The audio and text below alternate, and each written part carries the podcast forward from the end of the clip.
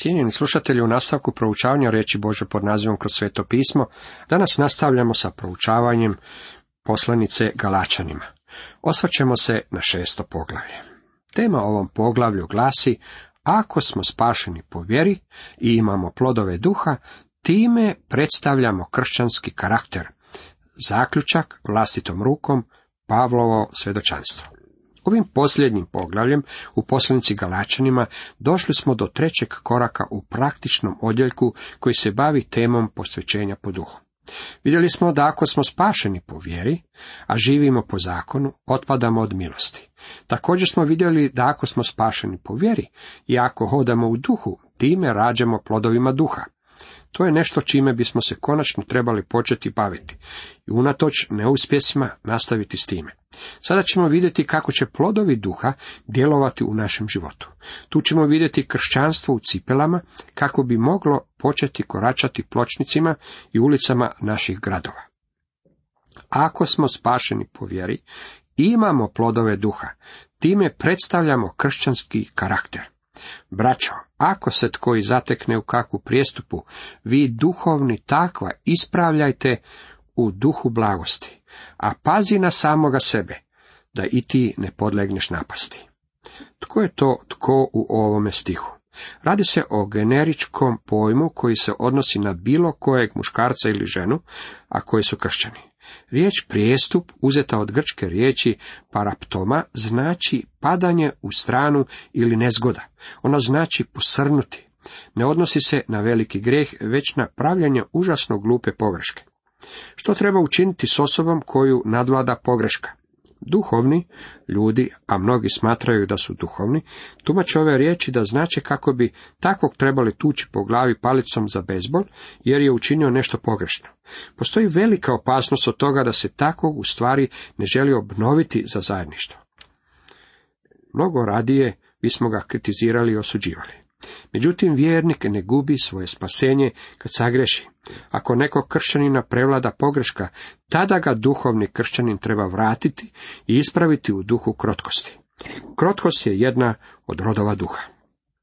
Riječ upotrebljena za prijestup u ovome stihu je ista ona riječ koja je upotrebljena za opis gospodina Isusa u Gecemanskom vrtu, kad je pao ničice i molio. Ta riječ znači posrnuti. Ako nekoga prevlada pogreška, to znači da je posrnuo. Možete počiniti manji grijeh ili užasnu glupu pogrešku. Jedna od divnih stvari rečenih u proročanstvima u gospodinu Isusu nalazi se u Jezaiji 63. poglavlju u 9. redku. Nije slao poslanika ni anđela, nego ih je sam spasio. U svojoj ljubavi i samilosti sam ih je otkupio, podigao ih i nosio u sve dane od davnine. Jako volim te stihove. Gospodin Isus ide sa mnom kroz život, a kad ja posrnem i padnem, on ne pada. Na njega to nema utjecaj. On je uz mene, podiže me, čisti me i govori mi da krenem iznova. Uistinu je utješno znati da imam njega u sebe.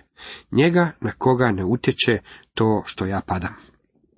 Riječ upotrebljena za ispravljati u ovome stihu je glagol koji znači namjestiti slomljenu kost. Ako netko padne i slomi nogu, što ćete učiniti? Hoćete li samo krenuti dalje, ostaviti ga u boli? Bog nam govori, vi koji ste duhovni, namjestite slomljenu kost, ostavite ga natrag na noge, sve to treba činiti u duhu blagosti. Jedan od najvećih propovjednika američkog juga obratio se na veličanstveni način dok je bio pijanica. Služba mu je bila vrlo naporna i zahtjevna, pa se tako nakon što je prošao kroz mnogo pritisaka i kušnji jednom ponovno napio. Toliko ga je bilo sram da je sljedećeg jutra sazvao odbor đakona i predao im svoju ostavku. Rekao im je, želim dati ostavku. Bili su zapanjeni. Pitali su zašto daje ostavku. Iskreno im je rekao, napio sam se sinoć. Propovjednik se ne bi smio opijati, pa ja želim dati ostavku. Bilo je očito da je posramljen. Međutim, znate li što su đakoni učinili? Zagrlili su ga i rekli mu, molimo. Nisu željeli prihvatiti njegovu ostavku. Čovjek koji je naredne nedelje bio nazočan u crkvi rekao je, u životu nisam čuo propovjed kako je danas ispropovjedao taj čovjek. Đakoni su bili pravi kirurzi. Namjestili su slomljenu kost. Obnovili su ga. Postoje ljudi koji bi takvog propovjednika odmah lišili njegove službe. Međutim, ti su đakoni propovjednika osovili natrag na noge. I Boga je nakon toga upotrebljavao na predivan način. Vi, duhovni, takvog ispravljajte u duhu blagosti. Zapazite kako brata morate ispravljati u blagosti, krotkosti. Duhovan čovjek imat će u svome životu plodove duha, ljubav, radost, mir, strpljivost, blagost, dobrotu, vjernost i krotkost. Brata morate ispravljati i obnavljati u krotkosti. A pazi na samoga sebe da i sam ne podlegneš napasti. Nemoj misliti da si ti imun na ono na što pokazuješ prstom i zbog čega okrivljuješ svoga brata. I ti bi mogao učiniti tu istu stvar. Zato ga obnovi i ispravi u duhu krotkosti. Nosite jedni premena drugih i tako ćete ispuniti zakon Kristov. Dok sam bio dječak, zbog ovog sam stiha sumnjao u točnost Biblije. Većina manjih gradova prošlog vremena imala je poneku osobu poznatiju kao gradskog ateistu, slobodnog mislioca, a najčešće niš koristi čovjeka, iako su ponekad ti ljudi pripadali vodećim građanima u društvu. Gradiću u kojoj sam odrastao kao dječak nedostajale su mnoge stvari. Nije bilo ulične rasvjete, u stvari niti mi doma nismo imali struju, pa se sjećam kako sam učio u svetlo svetiljke. Naš gradić nije imao pločnike, niti asfaltirane ulice, nije bilo tekuće vode, osim ako niste otišli do izvora i onda je zagrebili. Također nismo imali niti cijevi po kući. U našem su gradiću nedostajale mnoge stvari, ali smo imali gradskog ateistu. Nazivao se socijalistom. Svakog nedeljnog jutra, kad je vrijeme to dopuštalo, taj je čovjek odlazio na glavni gradski trg i onda je držao govore. Obično je imao desetak slušatelja koji su također bili besposličari. Dok sam odlazio nedeljom na vjeronauk, htio sam ubiti što je moguće više vremena, pa sam se uvijek zaustavljao kako bih ga slušao. Ono što me zapanjivalo kod tog ateista bilo je to što su mu usta bila otvorena dijagonalno i dok je žvakao duhan, događalo se nešto vrlo zanimljivo. Ne samo da je prkosio Božoj riječi, već je prkosio i zakonima gravitacije. Prema zakonima gravitacije očekivali biste da će mu sokovi od duhana isteći iz donjeg ugla ustiju, međutim to se nije događalo. Isticao je iz gornjeg ugla. Stajao sam ondje kao dječak i čudio se kako mu to uspjeva. Taj se čovjek, sjećam se, uvijek smijao iz Biblije i ukazivao je na takozvanu kontradikcije. Omiljeni stihovi bili su mu upravo ovi u šestom poglavlju poslanice Galačanima. Nosite jedni bremena drugih i tako ćete ispuniti zakon Kristov. Zatim bi pročitao da svatko će nositi svoj teret. Pročitao bi oba stiha, podigao glavu, zagledao se u mnoštvo i rekao, vidite, u Bibliji postoji kontradiktornost. Na jednom mjestu piše da morate nositi bremena jedni drugima, a zatim se govori o tome da morate sami nositi vlastito breme. Nitko od nas u malenom gradiću nije znao kako mu odgovoriti, pa smo samo stajali pred njim, otvorenih ustiju i slušali smo ga. U stvari odgovor je bio vrlo jednostavan, međutim nismo ga znali u ono vrijeme. U Bibliji postoji 11 različitih riječi koje prevodimo jednom jedinom riječi breme. To znači da postoje različite vrste bremena. Postoje bremena koja možete podijeliti s drugima. Postoje bremena koja morate nositi i ne možete ih podijeliti s drugima. To je vrlo jednostavan, ali ujedno i zadovoljavajući odgovor. Bremena su ono što nam je svima zajedničko. Svi mi imamo bremena. Nemamo svi bogatstvo, ali imamo bremena. Nemamo svi zdravlje, ali svi imamo bremena. Nemamo svi talente, ali imamo bremena. Nekima od nas nedostaju čak i dijelovi tijela. Ne možemo svi gledati, čuti, nemamo svi obje ruke i noge, a svakako niti svi ne izgledamo dobro. Govorimo da imamo istu krv, međutim nije ista. Ona dolazi u različitim skupinama. Nemamo mnogo zajedničkog, ali svi ipak imamo bremena. Postoji jedna španjolska izreka koja glasi ovako. Nigdje ne postoji dom u kojem prije ili kasnije ne nastupi tišina. Francuzi također imaju izreku. Svatko misli da je njegovo breme najteže. Žena koja je mnogo radila s djecom, rekla je, čak i djeca imaju bremena. Bremena su svojstvena ljudskoj obitelji. Svi imamo bremena. Međutim, nemamo svi ista bremena. Imamo mnogo različitih bremena. Pavao tu u šestom poglavlju poslanice Galačanima dijeli bremena u dvije skupine. Bremena koja možemo podijeliti s drugima i bremena koja ne možemo podijeliti s drugima. Mi koji smo živjeli u našem malom gradiću nismo znali da postoje dvije različite grčke riječi. U drugome stihu mogli bismo ovako prevesti. Bremena jedni drugih nastavite nositi. Grčka riječ za breme je baros, što znači nešto teško. Naš gospodin upotrebio je tu riječ kad je govorio o bremenu i dnevnoj žegi. Rana crkva, kad se sastala na prvom saboru u Jeruzalemu, donijela je ovu odluku. Zaključi smo duh sveti i mi ne nametati vam nikakva tereta osim onoga što je potrebno. Govoreći o bremenu kojeg su trebali podijeliti sa crkvom u Jeruzalemu, netko je rekao da je teret u stvari samo pola tereta kad ga nose dvojica. Danas postoje bremena koja možemo podijeliti s drugima. Žena se ukrcala u autobus noseći težak teret.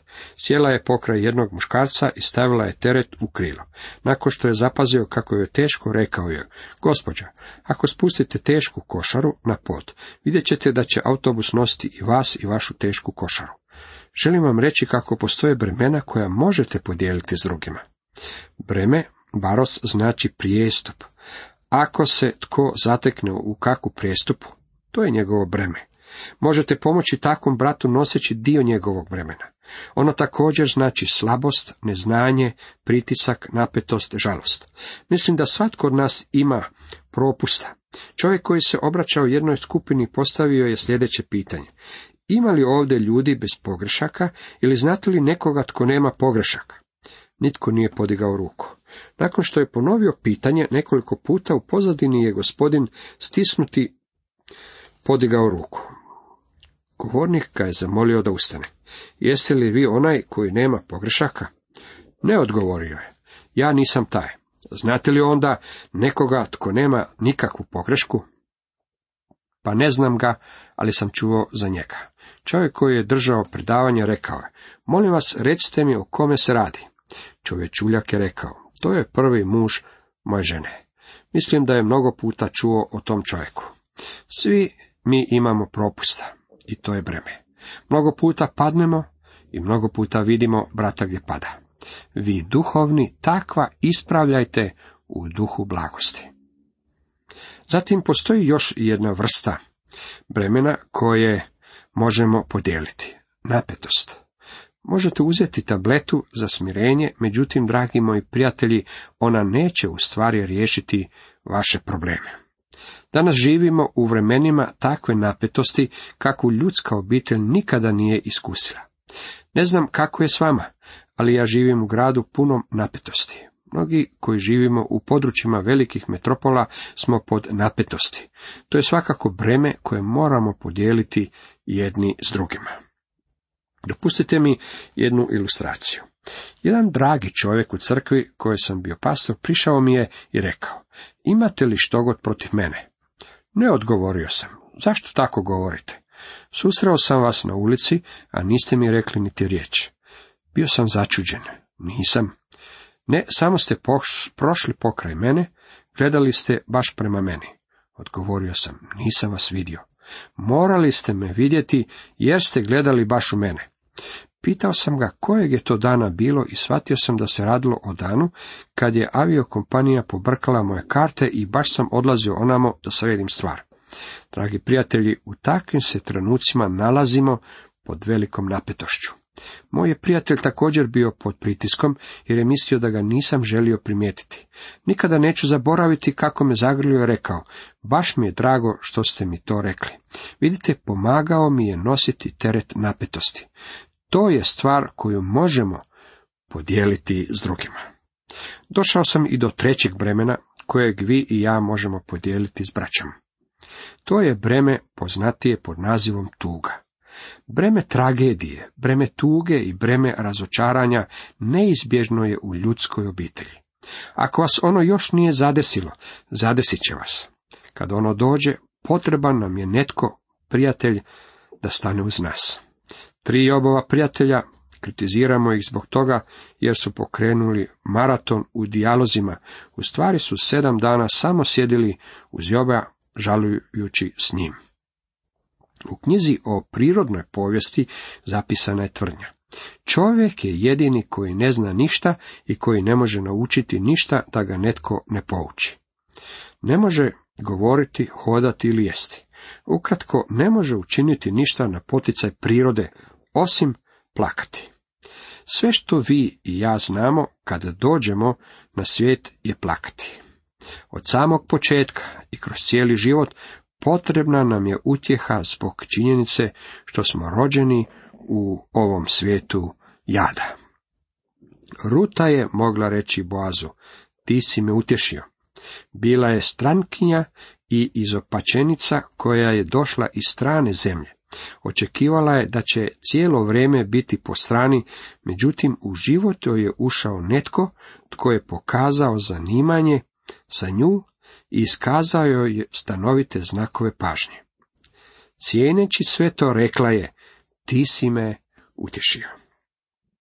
Marija je razbila alabastrenu posudu punu miomirisa nad glavom našeg gospodina.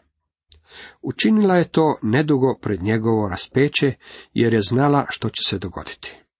Nitko drugi čini se da nije svačao što se događa, ali je ona znala. Isus je rekao, a Matej zapisao u 26. poglavlju u 12. redku, što dodijavate ženi? Izlila je tu pomast na moje tijelo, za ukop mi to učini.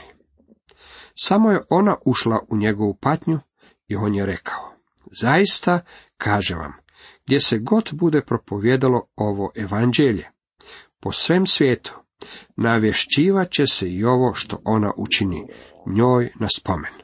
Matej 26. poglavlje 13. redak.